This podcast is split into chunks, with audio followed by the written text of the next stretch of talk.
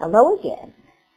This is Mad Kane at madkane.com on February 6, 2006. Today's topic is Oprah Winfrey and James Frey. James Frey, of course, is a fellow whose memoir topped Oprah's book club list and became extremely popular, and there were a lot of people who claimed to have been inspired by his writing about how he suffered and overcame addiction. And later on it turned out that his book wasn't exactly accurate. Of course, Oprah famously told him off on television, and many people have subsequently fantasized about what would happen if Oprah, treated the president in the same manner. There have been lots of funny takes on this topic, including a terrific Daily Show clip and a couple of other columns, which I linked to in my latest blog post.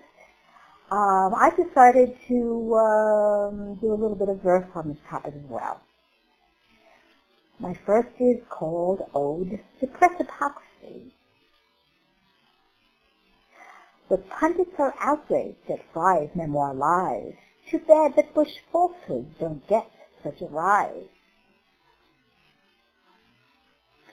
And I have a limerick called An Oprah Book Author Named Frey. An Oprah book author named Frey wrote a memoir quite jam-packed with lies.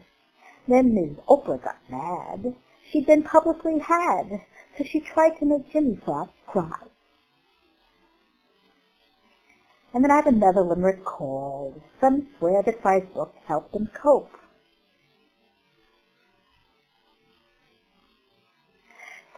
Some swear that Frey's book helped them cope with their problems quite hefty in scope.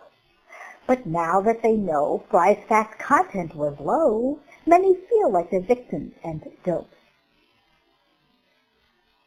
Well, that's it for today. If you would like to read the text version of this podcast, just go to madkane.com, that's madkane.com. Click on my Notables blog and scroll down to February 6th. There you will find links to some related articles and to the Daily Show clip on the same subject. Bye for now, and thanks for listening.